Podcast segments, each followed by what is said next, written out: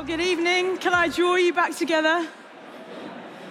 It's great to see you tonight. If we've not met, my name is Susie, and it's great to see you. And hey to you guys watching online. I can see you there in the comments as well. Well, I can't now, because that would be distracting, but I could. Anyway, the title of this message tonight is In His Presence, ... In his presence, ... And we're going to figure out together some of the things that come after those ... which, by the way, I found out from an English teacher, apparently called an ellipsis. Anyone know that? No. Okay, great. Great information that you don't need in life. I'm happy for ... Anyway, as some of you will know, I head up something called Dreaming the Impossible with an amazing team. And it's a youth festival. We gather young people, right, from all across the UK. And this summer, after the craziest of roller coasters of like, is it on, is it off, is it on, is it off, wondering, are those restrictions going to lift? They, of course, did lift. And we met here, about 1,500 of us, across 2 different weeks. And we've got some photos for you that are going to come up. Come up. They're going to come. Yeah, there we go. So you can see a few little photos. Yeah, wonderful, wonderful. Everyone loves some party poppers. But the Bible verse that God has impressed on our hearts as a team is the one that's behind me. And it's the one that we held on to right the way through. Now to him who is able to do immeasurably more than all that we could ask or imagine, according to his power that is at work within us, to him be the glory. And you know what? We saw immeasurably more as we gathered this summer. And the phrase that's been sort of buzzing around my mind is this one. Here's to the God of the impossible who made it possible. Because really, guys, it was miraculous on so many different levels. You know, COVID just didn't cause the disruption that it could have done. The weather was glorious. We had enough team. And more importantly, hundreds and hundreds of young people encountered God's presence in the most stunning of ways. And they sent in their stories, right? And we had like 350 of them come in, and I wept my way through them. Tears of seeing what God was doing in young people's lives. And the thing I noticed reading those stories is this. In his presence, things change. That's the first ... And that's, like, if you go home knowing nothing else tonight other than the ellipsis thing, I'd love you to know this. In his presence, things change. And I'm going to share a whole bunch of stories tonight, but to whet your appetite, here's one. This young person says this. Before DTI, I was hopeless, and I hated everything about myself. What a place to be. But after DTI, so after being in God's presence, I feel redeemed, free, and loved by God. That young person experienced a paradigm shift, that in his presence, things change. And I want to encourage us with this tonight, despite the chaos going on around. I mean, has anyone tried to get petrol? It's crazy. Despite the COVID chaos that is ongoing, despite whatever it is that's going on in your life, wherever you're at with your faith, his presence is here. And in his presence, things change. And some of us will be here and thinking, yeah, I know this stuff. I get this stuff. I've heard this stuff before. But I want to encourage you because something happened in my heart this summer as I saw God do the impossible.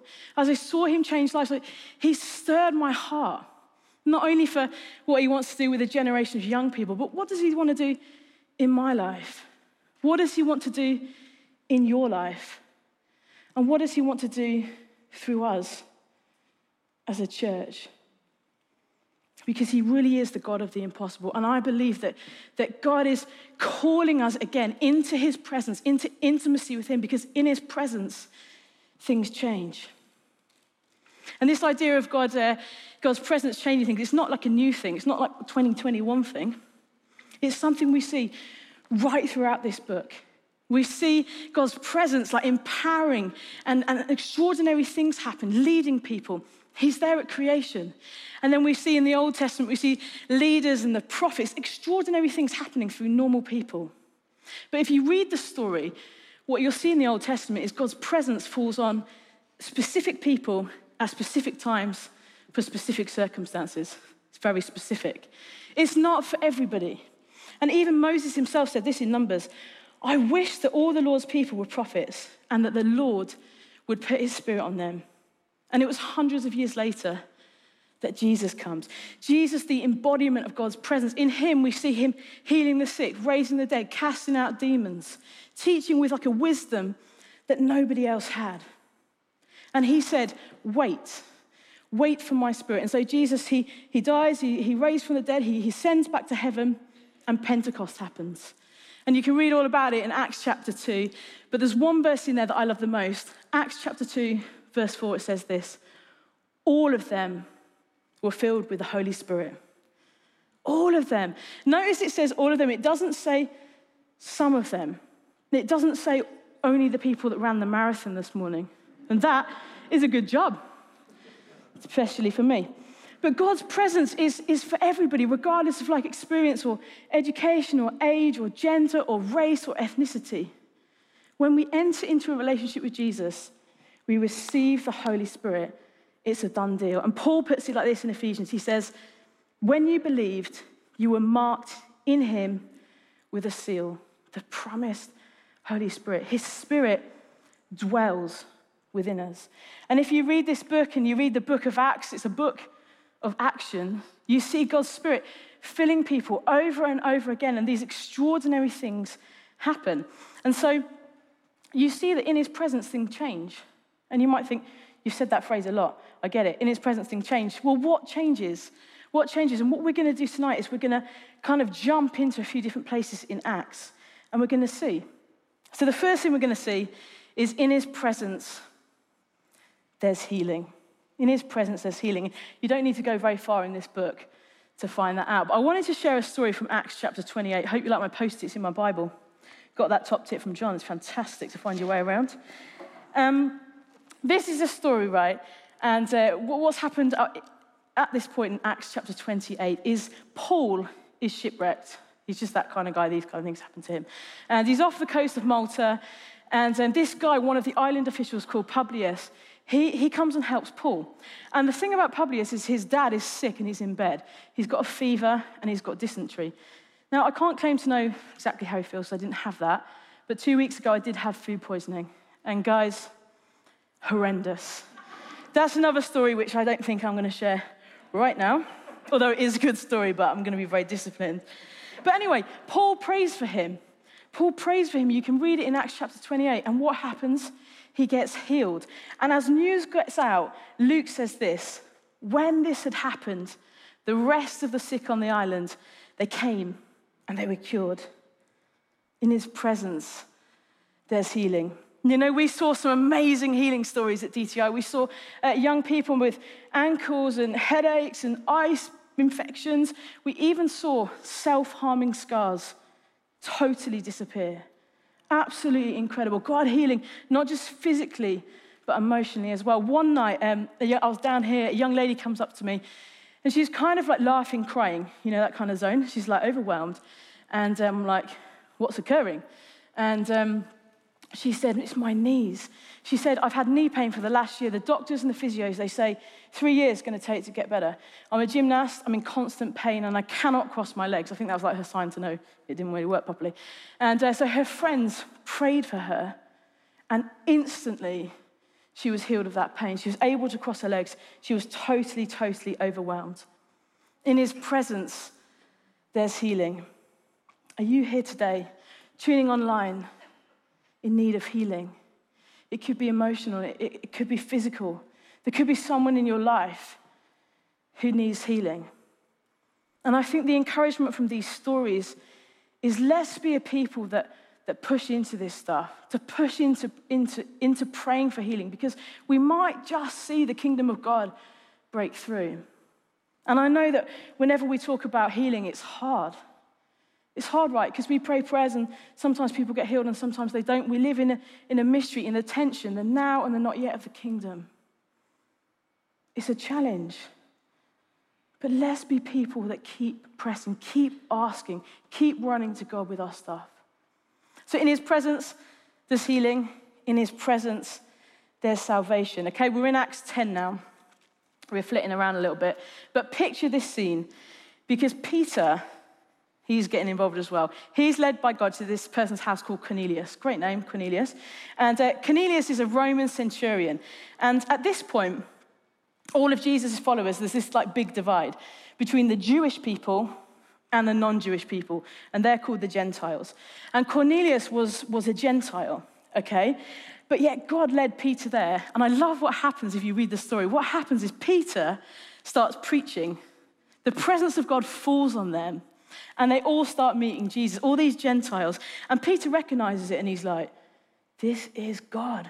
Like nothing should prevent these guys getting baptized. Nothing should prevent them being welcomed into the church. And he goes back and he reports to the other Jewish Christians later. And he says, even to Gentiles, God has granted repentance that leads to life. God's spirit fell and the Gentiles were saved because in his presence, there's salvation, and salvation for everyone. I love that story. You know what? This summer we saw 80 young people meet Jesus for the first time. And they came, and not all at once, but they came and they stood here and we introduced them to Jesus. One of them said this, I gave my life to Jesus on the 1st of August. I love the fact they know the date. Brilliant. I prayed for my burdens to be taken, the ones that had weighed me down for so long. I asked the Holy Spirit to come in power, and I felt electric.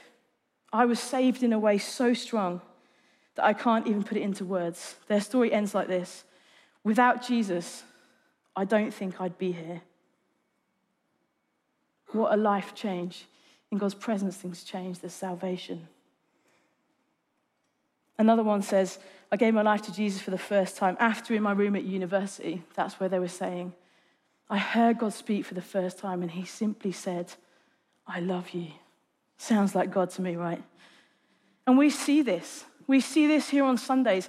Like as we gather in smaller groups, as we do courses like the Alpha Course, when we invite God's presence, the Holy Spirit reveals Jesus and people meet him.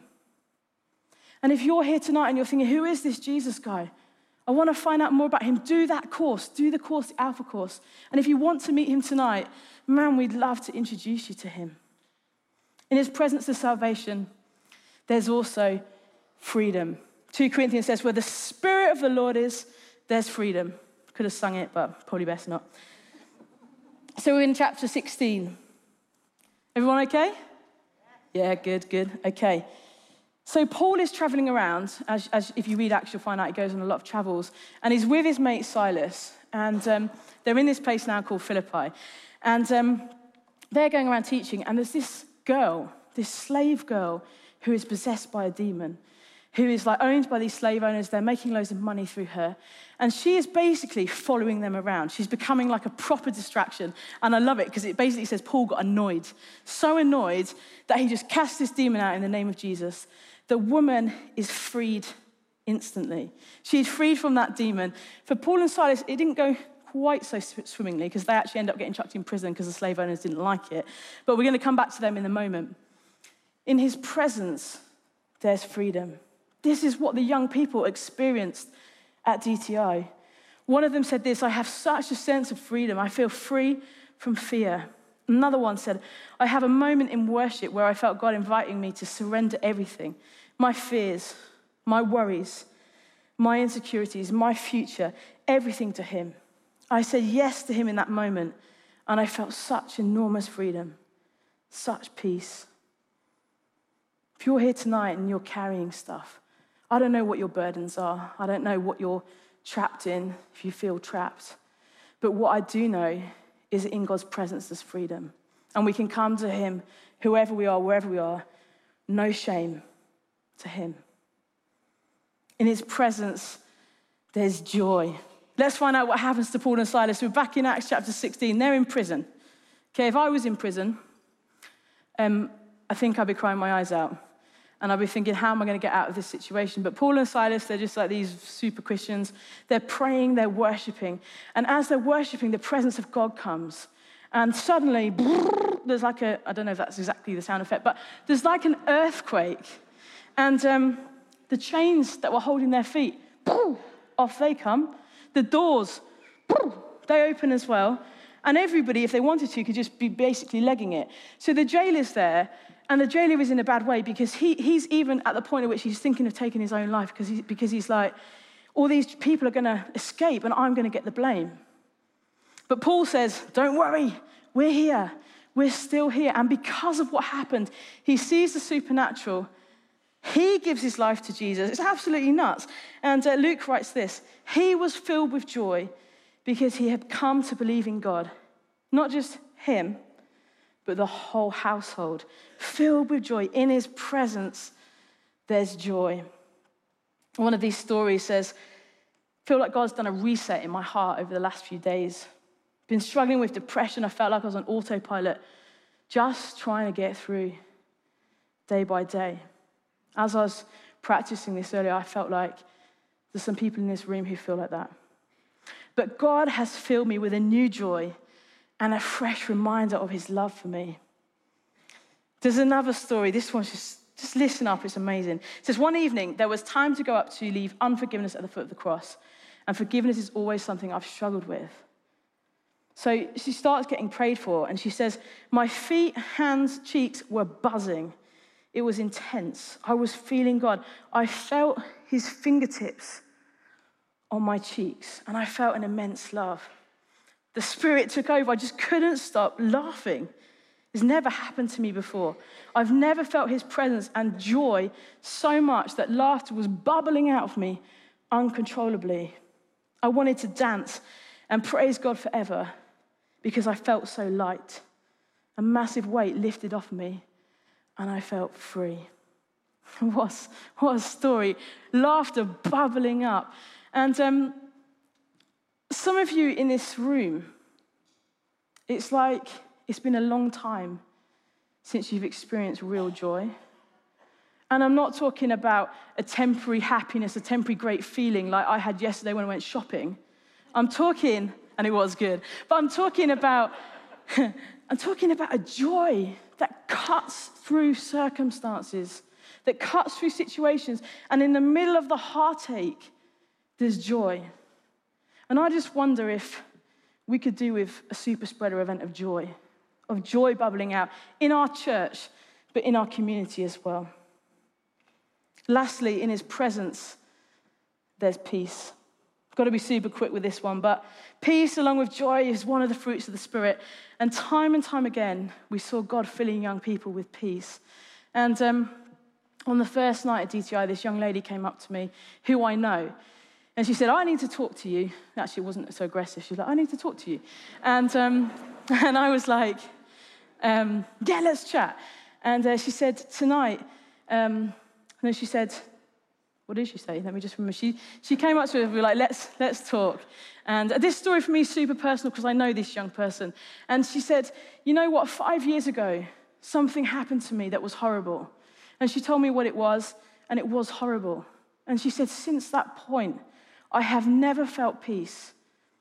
And she'd been coming along to church, just coming to like see her mates being part of the community, but she was nowhere with Jesus. And she said to me tonight, during the worship, as the worship started, as I heard the gospel shared, the good news of Jesus, it was like fire coming through my veins. It was like this liquid love, and I felt peace for the first time in 5 years. And I looked at her, I kind of stood back, and I thought, only Jesus.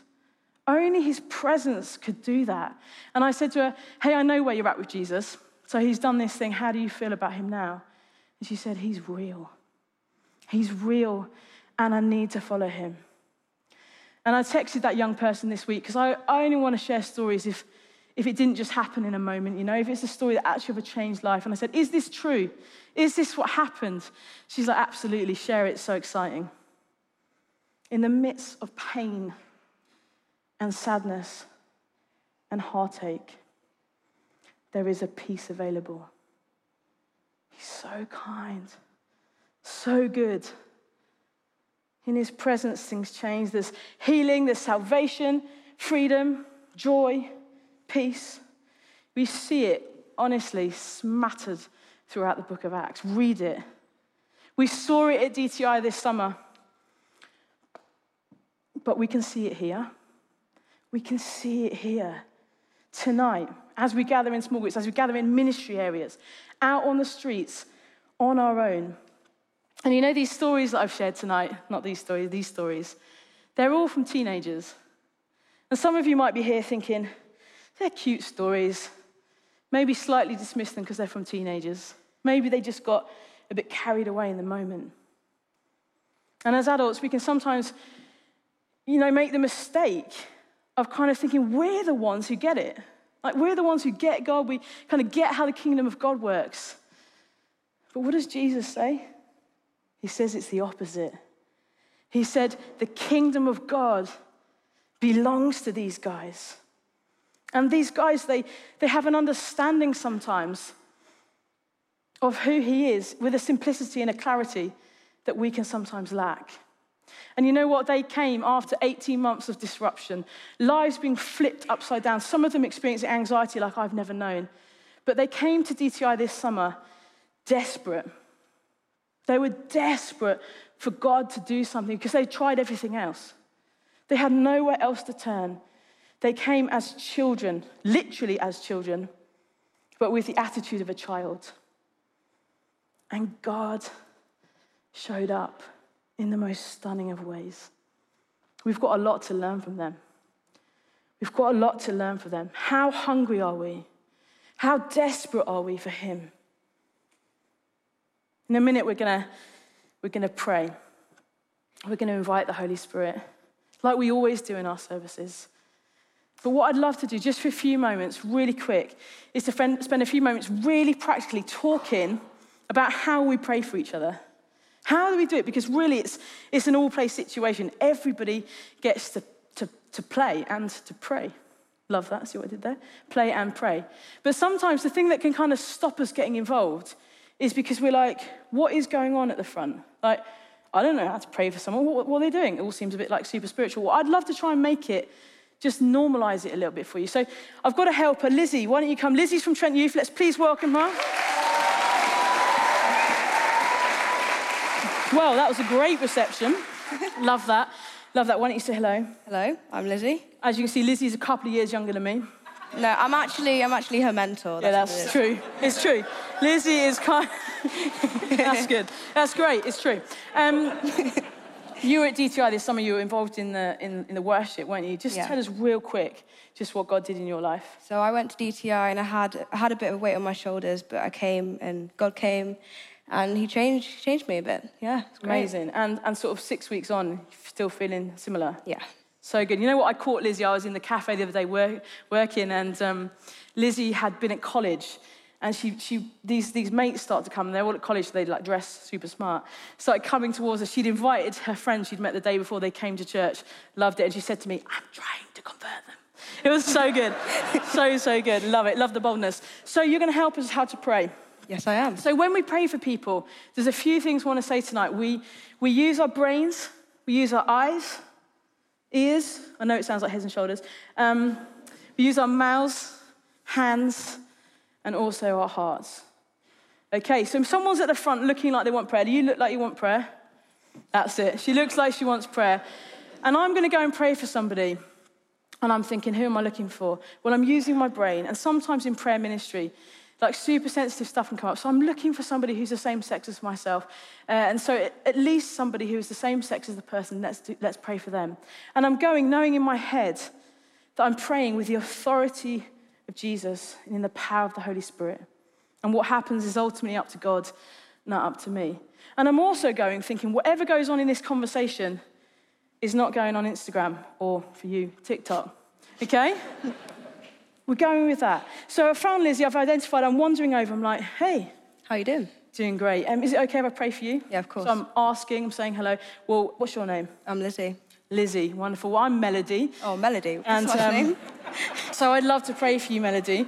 And so you've introduced yourself, and then you might want to say, imagine if I was called Melody. It'd be great, wouldn't it? Anyway, praying for Lizzie. See, I'm a very distractible character. And then I might say, Lizzie, like, is there anything specific I can pray for? A-levels are quite hard. Yeah, they are, aren't they? Mm-hmm. And anything physical? No. Is this foot all right? That's hurting now. That's hurting. Yeah, it's hurting now. So we'll pray for that. Okay, wonderful. So then what I do is I use our hands. In the Bible, people lay hands on people. Now, obviously, in COVID times, we don't have to do that. And so we're asking, and people may want to, they may not want to, whatever's fine. Are you happy for me to lay a hand? I'm very happy. Wonderful. So you lay a hand. It's not you, if you know where it's appropriate. On the shoulders, normally pretty good. And then I'm praying with my eyes open. And, you know, sometimes we're taught to pray with our eyes closed, and there's appropriate places for that. Maybe if you're praying on your own or in a different kind of prayer. When you're praying for someone, you want to see what God's doing. So why don't you look like you want to get prayed for? Brilliant. She's got her eyes closed and her hands out. And I'm watching just what God's doing. Because as we pray for people, sometimes, like, people might look peaceful. You want to look a bit peaceful? Look more peaceful. It's hard to look peaceful when you don't. She's probably thinking, what am I doing up here with my eyes closed? Sometimes people might start to weep. Yeah, exactly. Or anything else. But the point is, you can see. If you're praying with your eyes open, you can see what God is doing. If you're praying with your eyes closed, particularly if you've not got your hand on somebody, you're praying, Holy Spirit, would you just come and bless Lizzie? We thank you for her. Thank you for all she's done. And, yeah, exactly. That might happen. And that is awkward. So pray with your eyes open. Okay, so as we pray, back to the posture. Wonderful. We're praying with our eyes, using our mouths. We start to pray. Guys, we don't need to use loads of fancy language. We don't need to use loads of words. We don't need to go on and on, whipping things up. We can just be chilled out about it. So we don't need to be like, Holy Spirit, come. Come on, Lizzie. Thank you for her. Thank you. She's a good singer. Thank you that she likes science, blah, blah, blah. Lizzie in this moment is like, she can't hear God. She's just got me shouting in her ear.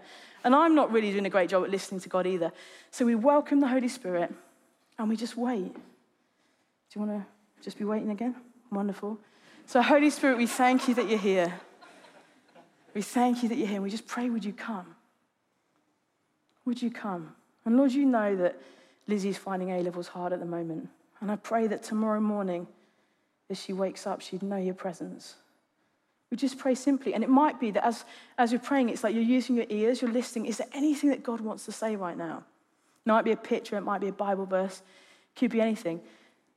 But if you do feel like God says something, let's be sensitive. Let's not say, thus saith the Lord, tomorrow you'll find yourself riding a horse down the A52. It's like, I mean, that would be random, wouldn't it? Don't say that. It's like maybe offer it as a sense, okay? I'm losing the room here. Okay, so with our mouths, with our ears, okay? We don't need to do anything weird. Let's not be weird. Don't flick, kick, anything. If we're praying for healing, if it's appropriate, again, just lay a hand on. We might want to say, look, we just speak to this condition. In the name of Jesus, we say, be healed. And then we test it out. Obviously, we can't do it now because it's not really a problem. But is it got any better? Has God done anything? If so, maybe pray again. If they don't want to, they might not want to. So at the end, they're there. They've been there for a while. And I'm thinking, what's going on?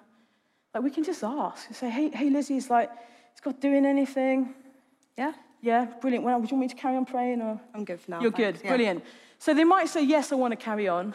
Or they might say, no, I'm finished. Thank you so much for praying for me. That's as simple as it needs to be. We learn as we go. We get better at this thing. Like, let's have grace for one another. Let's go for it. Let's get involved. But the last thing to say is we pray with our hearts. Like, when we see Jesus praying for people, he was moved with compassion. And if anybody leaves this dialogue embarrassed, let it be you, the person who's praying, not the person who's been vulnerable enough to come and receive prayer.